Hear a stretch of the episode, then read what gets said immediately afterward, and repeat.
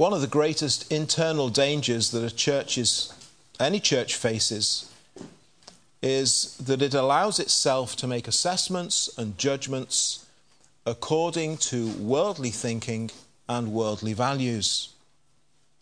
When its members start to evaluate things by considering the kind of expectations that men and women have in things outside of the Christian faith, and instead of leaving those things outside, they bring them in through the front door.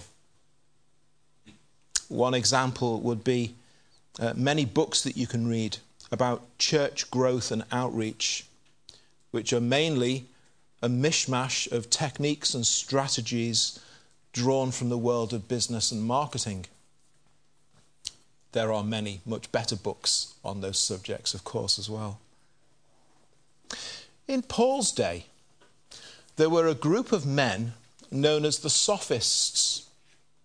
These were men who engaged in public philosophical debate. The best of these men were in great demand. They were invited to speak at organized events. They could command very high fees for their attendance. What was notable about these men was that it wasn't merely what they had to say, it was the way they were able to say it. They were skilled orators. They were able to carry along and sway their audience. They had great stage presence. They were weighty. They had bearing. They honed their voices. They would carry themselves in a certain manner, their body language projecting and reinforcing further their arguments. They were skilled wordsmiths. They had finely crafted phrases. It wasn't just about the argument, it was about the man. Now, it's not that a Christian minister should not or cannot have some of those things. It's about not allowing yourself to be deceived into various wrong conclusions. Thinking that if a man has these things, then that must mean he is the genuine article that if a man does not have those kinds of things, then he must not be worth listening to. That's the kind of emphasis that's entered into the Corinthian church. These kinds of things that the world esteems, that the world thinks important, the church has started to esteem, and the church has started to believe is important. And if you don't have those kinds of things, ah, no, no, no. The focus has become the man at the front, not the man on the cross. That's the problem. And Paul returns to address this issue in chapter 10. We're going to consider three things. First of all, in the opening two verses, we're going to consider the deriding that comes against Paul because they're constantly trying to undermine him because he's their main obstacle. If they can remove him, then their own position is secure. And he's constantly being derided and brought down. Many shots have been fired at Paul by these men, many accusations have been leveled against him. Here's another.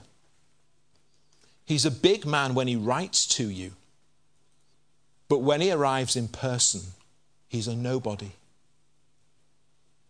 He's brave and bold in his letters when he's miles away, but when he comes to preach, dear, oh dear, what a letdown. That's what they're saying. Walking according to the flesh is a phrase that's used here. It's used at the end of verse 2 walking according to the flesh. Now, that can mean several things in the Bible. it can mean walking according to your sinful flesh, your sinful nature, the way that we all are as we are born, living your life as the unsaved, sinful man or woman that you are from birth. It can mean that. Conforming your life to the sinful patterns of the world because you yourself are a sinner. Walking according to the flesh can mean that. In verse 2, it could mean that. Could be that's what they're actually saying about Paul. They're painting him out to be a devious man with questionable motives. Maybe this man isn't even a Christian.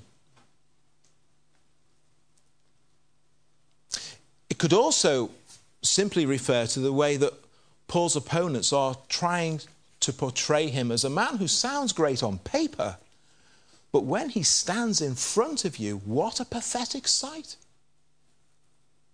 Compared to these sophist types, because that's the thing that's kind of uh, the, the, the must have of their day, compared, compared with them, with all of these glorious qualities and abilities in the flesh, Paul really is a very poor contender. Why would you entertain the likes of him?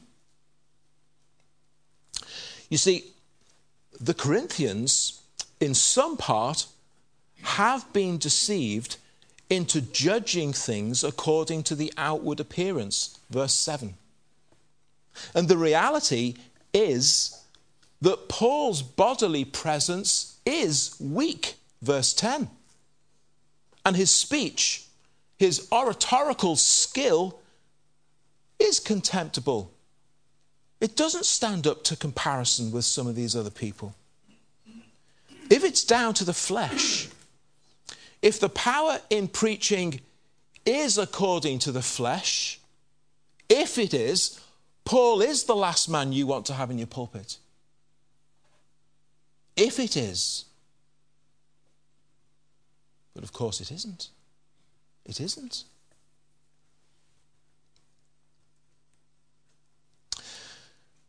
That's what these some in the church in verse 2, some have been saying about him. Now, Paul begins to explain. When he was with them in person, he was meek, he was gentle. As an apostle, directly and personally appointed by Christ, Paul is a man of supreme authority in the church. But he didn't arrive in Corinth wielding a big stick. He was meek. He held his authority under restraint and under self control. That's what meekness is. He was humble and gentle, actually, just like Christ. Indeed, he says it's the very meekness and gentleness of Christ in him. Such is the life of a saved sinner. Paul says, doesn't he, for me to live is Christ. It's that very gentleness and meekness that you saw in the life of Christ that I was living out when I was present with you. So, for ourselves, we can think, well, remember how Jesus was in the Gospels with those who were earnest in their seeking after him. Nicodemus, Zacchaeus, Jairus, the woman with the flow of blood, the Samaritan woman at the well, the woman who was caught in adultery, the woman washing and kissing his feet in the house of the Pharisee, the lepers who would cry out to him for mercy, the man lowered down through the roof by his four friends the Roman centurion whose servant was dying, and on and on goes the list. Meekness and gentleness flowed out from the Savior. He's been Paul's pattern. He must be mine. He must be yours. That's how Paul was when he first came to Corinth.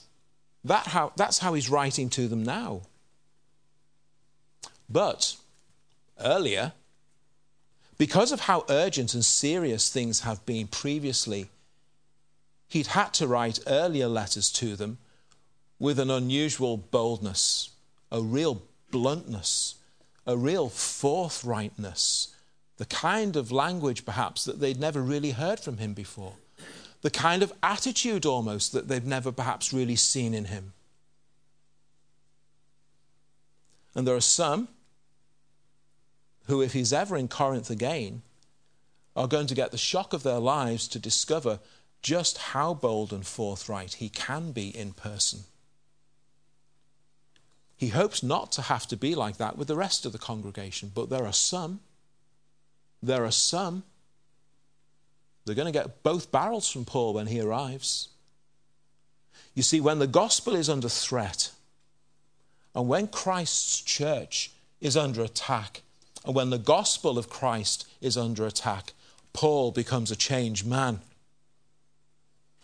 He turns into a lion with claws extended. Just like Jesus did, actually, when he confronted some of the religious leaders of the day. When he drove out the traders from the temple courtyard with a whip in his hand. Not so meek and gentle that day. But for the most part, meekness and gentleness. And this is Paul, you see. Nothing with which to impress in terms of the things of the flesh. Nothing at all. If that's what you're looking for, well, go home and watch Britain's Got Talent. Well, well, actually, maybe not, but you know what I mean. Because you won't find it here. No one's claiming that here. Even of Jesus, it's said in Isaiah that he had no form or comeliness or beauty that people might desire him. There was nothing about Jesus, the man, in terms of his flesh, that was impressive. Nothing. Meekness and gentleness, yet ferocious when the truth and the church and Christ are threatened. That's true gospel ministry. And that should be the life of believers meekness, gentleness. But when the truth is under threat, when Christ is under threat, when the church is under threat, bold, bold, courageous. And as Paul continues, secondly, he opens us up to the real battle. The real battle that he faces as a gospel minister. The battle that every Christian faces in seeking to live a Christian life and, and being an ambassador of Christ and a witness yourself, wherever you may be. The real battle, verses 3 to 6. We do walk according to the flesh, but we don't war according to the flesh. Whether you like it or not, Christian believer, you're in a battle. Yes, when you became a Christian, you became a child of God, but you also became a soldier. Yes, you were adopted into God's family, but you were also enlisted into his army. now, the goals that preaching set out to achieve cannot be won and cannot be gained by means of fleshly things. There is no skill, no talent, no learning, no insight, no ability, no aptitude, no program, no technique, no set of arguments that any man or woman possesses or can employ that will accomplish that which gospel preaching sets out to accomplish. We walk in the flesh, that which is carnal. The flesh can just mean these earthly bodies that we're in. And we walk in the flesh because this is all we have in that sense. But Paul says we don't war according to the flesh. God sees fit to employ these fleshly bodies of ours in gospel work. But our fleshly bodies have no power. Our weapons are mighty in God. Now, we've been looking at this a little, haven't we, in our evening series the last few Sundays in Making Christ Known. Preaching, the work of the Holy Spirit, the place of prayer. let me just remind you back in 1 Corinthians, what did Paul write there in that opening chapter when he wrote this previous letter to the Corinthian church? Well, we read there in the opening chapter from verse 18 these words of the apostle The message of the cross is foolishness to those who are perishing. So, as we preach the gospel, for those people who are not accepting it or receiving it, it just seems a load of nonsense to them. But to us who are being saved, it is the power of God. So, this same message in one person's ear sounds like utter foolishness, but to the other, it's the power of God and saves them. Verse 20 Where is the wise? Where's the scribe? Where's the disputer of this age? Has not God made foolish the wisdom of this world? For since in the wisdom of the world, God, the world through wisdom did not know God, it pleased God that through the foolishness of the message preached to save those who believe. It's not for us to try and make the gospel sound clever. In the ear of the unbeliever, it will sound foolish. And it's not our job to try and make it sound less foolish. Because it's that same foolish mes- message which God uses to save those who are to be saved. It's not by the flesh. What did Paul say earlier in this second letter to the Corinthians at chapter 6 and verse 7? By the word of truth. By the word of truth. Now, back in verse 4, he says, In all things we commend ourselves as ministers of God. And he gives a whole load of things that that involves by the word of truth, by the power of God. By the word of truth, by the power of God. That's how this battle is fought. We proclaim the truth and God works in his mighty power. That's the battle that we're in. And that's how Paul fights this battle. I stand and declare the things that God has given me to declare. But there's another thing happening which is not of me. God is working through the declaration of these truths. You see, it's a spiritual battle in which only God can wield any effective power. And only he can achieve any kind of victory because it's a spiritual battle in the hearts and minds of people. And it says here, it pulls down strongholds, casts down arguments, and every high thing that exalts itself against the knowledge of God. Now, what's Paul talking about here? Well, to understand what he's talking about, first look at the end of verse 5. What is the result? Bringing every thought into captivity to the obedience of Christ. That's the result of pulling down strongholds, casting down arguments and every high thing that exalts itself against the knowledge of God. When God has done that, what you're left with is every thought brought into captivity to the obedience of Christ. That's the result. So ask yourself uh, who is this true of? When God does this, when God pulls down strongholds and casts down arguments, who is that true of? Who's it talking about? Let me ask you a question. Who has their thought brought into captivity to the obedience of Christ. Who? Well, it can't be Satan and the demonic world. They have knowledge of Christ, but they'll never be obedient to him. So it can't be speaking of that. It's not talking about governments. It's not talking about organizations. It's not talking about institutions or movements in the world the strongholds and the arguments and the things that exalt themselves against the knowledge of God, that's you. And that's me in our sin. It is. Come with me to Paul's letter to the Romans for a moment.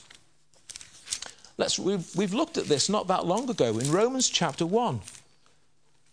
starting at verse 18.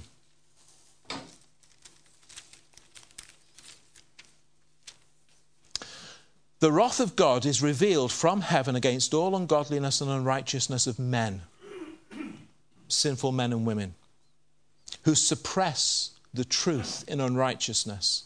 Because what may be known of God is manifest in them, for God has shown it to them. Since the creation of the world, his invisible attributes are clearly seen, being understood by the things that are made, even his eternal power and Godhead. They are without excuse. Because although they knew God, they did not glorify him as God, nor were thankful. They became futile in their thoughts, their foolish hearts were darkened.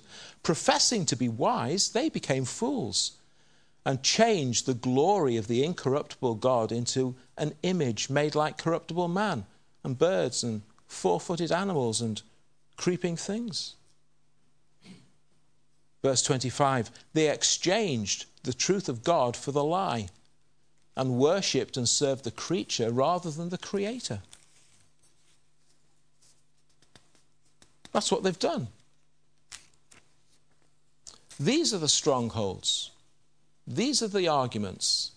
These are the things that exalt themselves against the knowledge of God. They've set up their, they've rejected the truth that they know is there, and they've set up their own worldview. Now, it's true that sinners club together in these things, in their sin, in the world of philosophy, in the world of science, as we were considering last night, in commerce, in politics, in education. Sinners lost in that condition that Paul describes in chapter 1 of Romans, they club together. En masse, sometimes in an organized way. What do they do? They deny God. They deny and reject his existence. They deny and reject his truth. They deny and reject Christ. They deny and reject the gospel. They deny and reject his moral law. They deny and reject his designs for life and society. They do it individually, and sometimes they club to together and do it collectively. But that's what it is it's, it's the sinful heart. Individually and together, they suppress the truth in unrighteousness. They follow after the lusts of their hearts, be it power, be it money, be it pleasure, whatever. They dishonor their bodies amongst themselves. They exchange the truth of God for the lie to worship themselves instead of worshiping and serving God. That's what they do.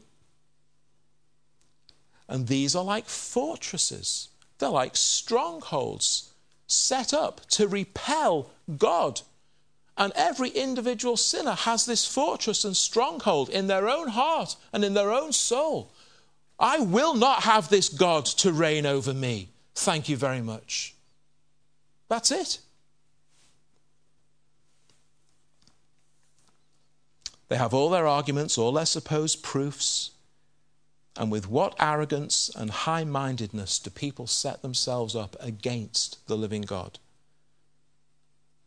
And in the face of all this, what has God called us to do? Make Christ known, declare the gospel, proclaim God's truth. And what is it that happens when we, in the weakness of our flesh, make Christ known and God moves in mighty power. What happens? Romans chapter 6, verse 17. God be thanked that though you were slaves of sin, yet you obeyed from the heart that form of doctrine to which you were delivered.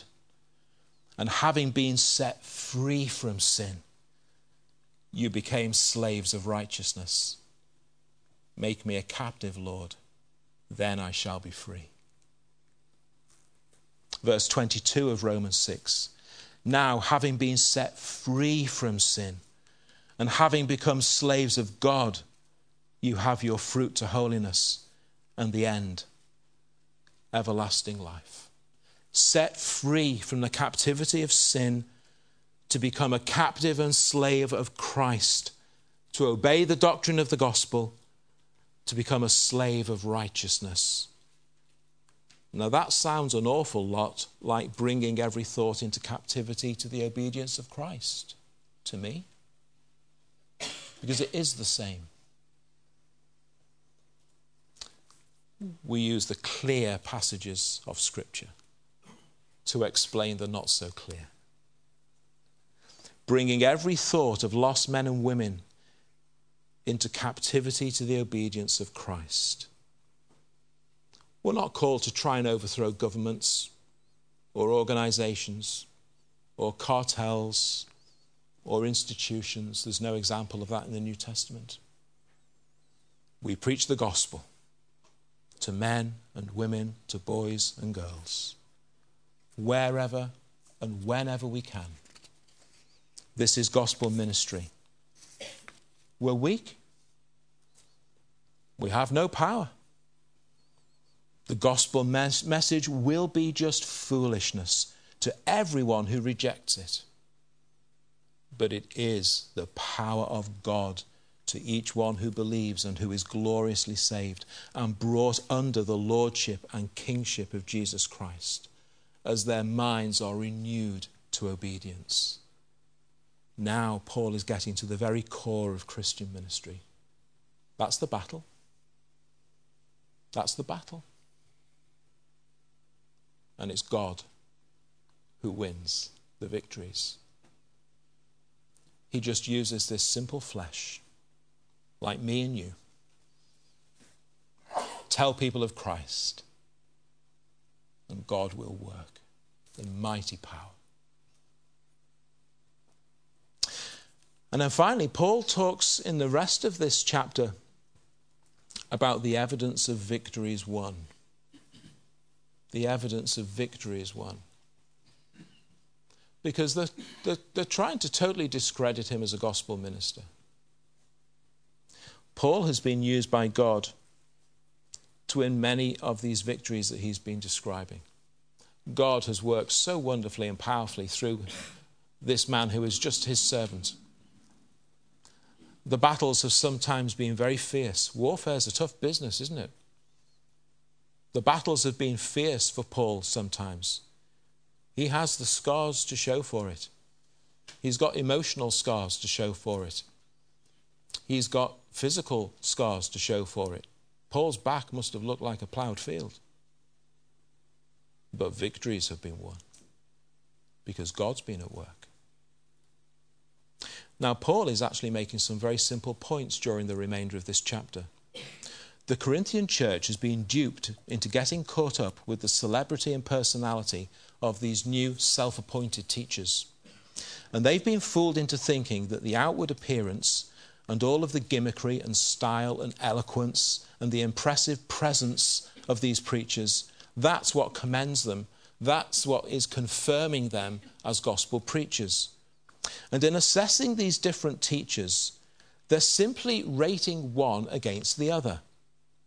And these men are being used as their own standard against which they're all being assessed, rather than having a fixed external rule, as we saw in 1 Timothy chapter 3 on Wednesday about the qualifications for elders.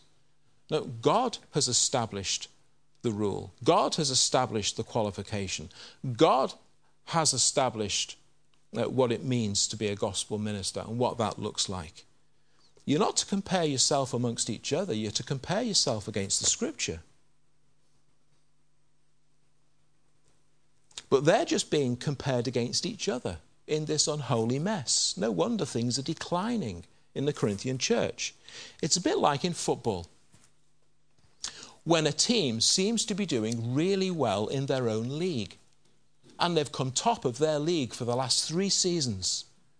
But what no one has realised is that the standard in that league has gradually been declining. But that team keeps winning, so everyone thinks it's great. They're still the best in the league.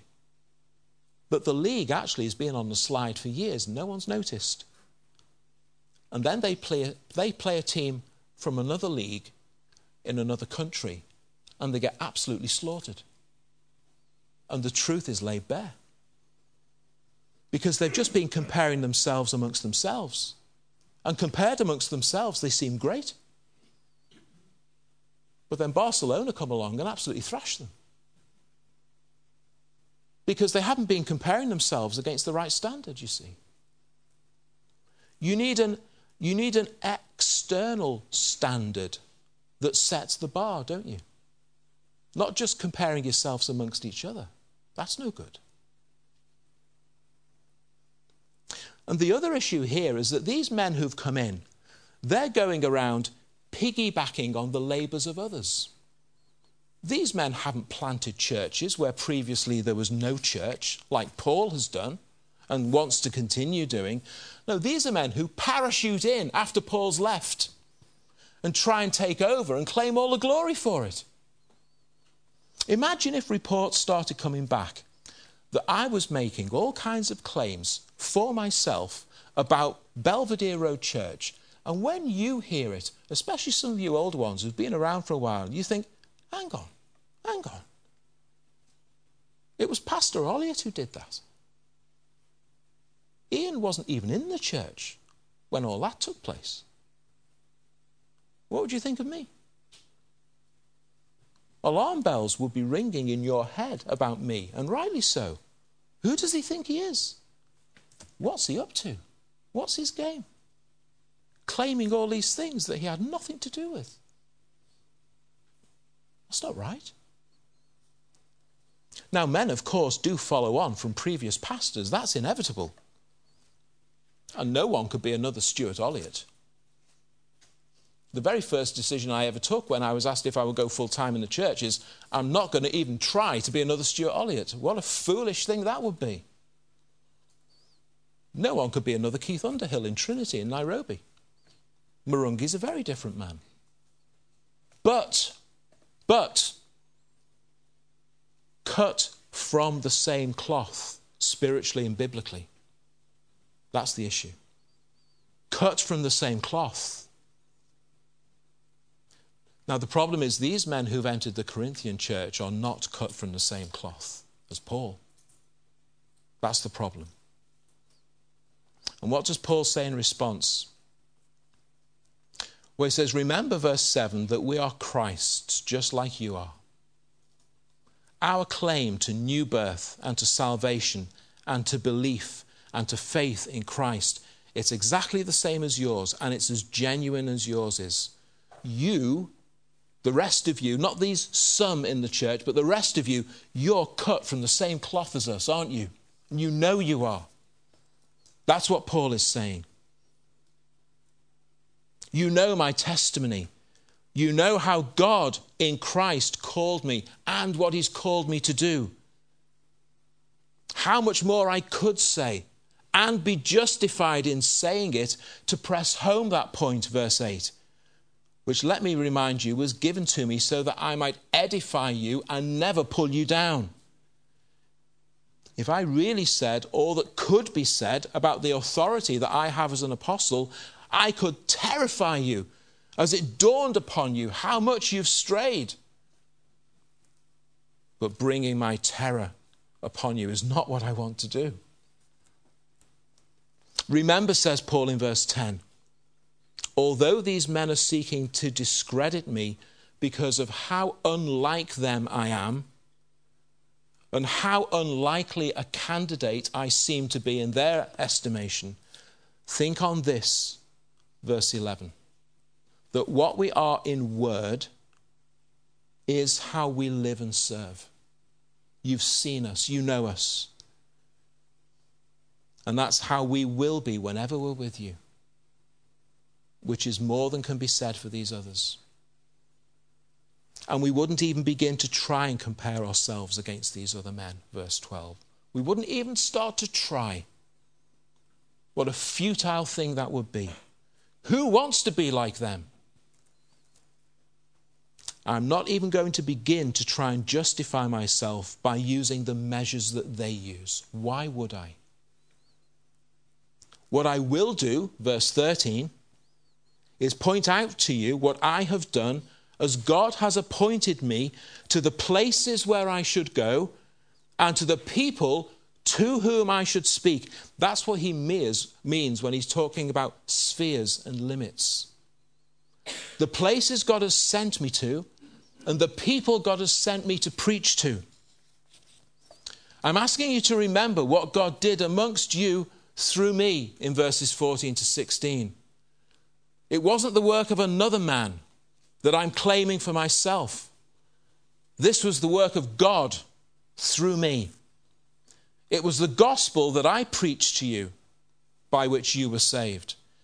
It was the Jesus that I opened up to you, who is your Lord and Savior.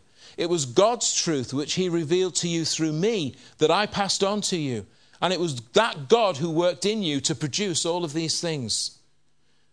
And it's seeing you being established in these things which fills us with hope and encouragement to press on into those regions beyond you where the gospel hasn't yet been and to do it all again.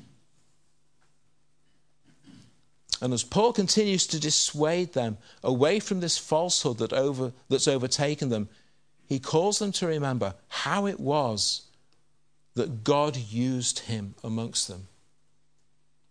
What it was that God did through his servant.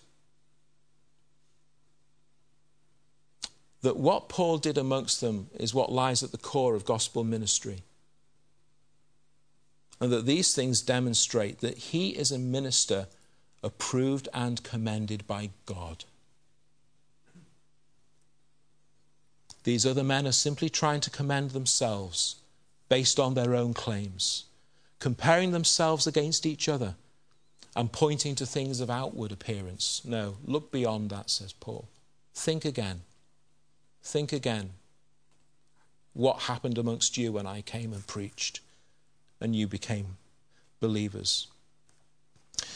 So, here in Paul is a man who God has placed there, just as he's placed you where you are. God has set spheres and limits for you your home, your street, your place of study, your place of work, your sphere of friends and acquaintances. He sets spheres and limits for you just like he has for Paul. And that's where he's called you to serve and witness and testify. Paul's a man who puts no confidence in the flesh, and neither must you. And for most of us, that's actually a relief, isn't it? Whew. Well, thank goodness for that, because what have I got to offer? Well, nothing much really, have you? Have I? But you see, God is at work through his people. It's what God is going to do. That's the issue. Here's a man who understands the battle he's in, and he understands what his weapons are, and so must you.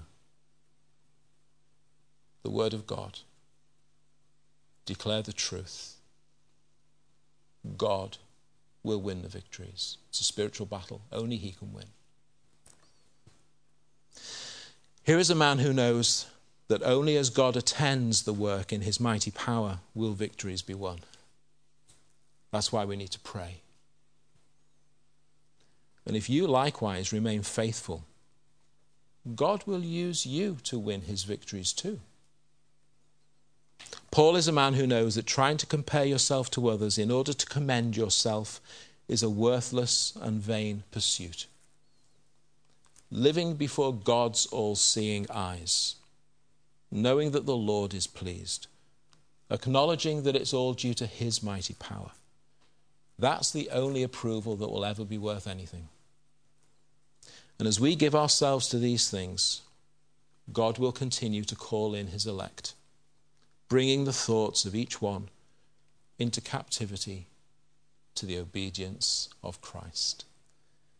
And we will be a church who glories not in herself, but in the Lord.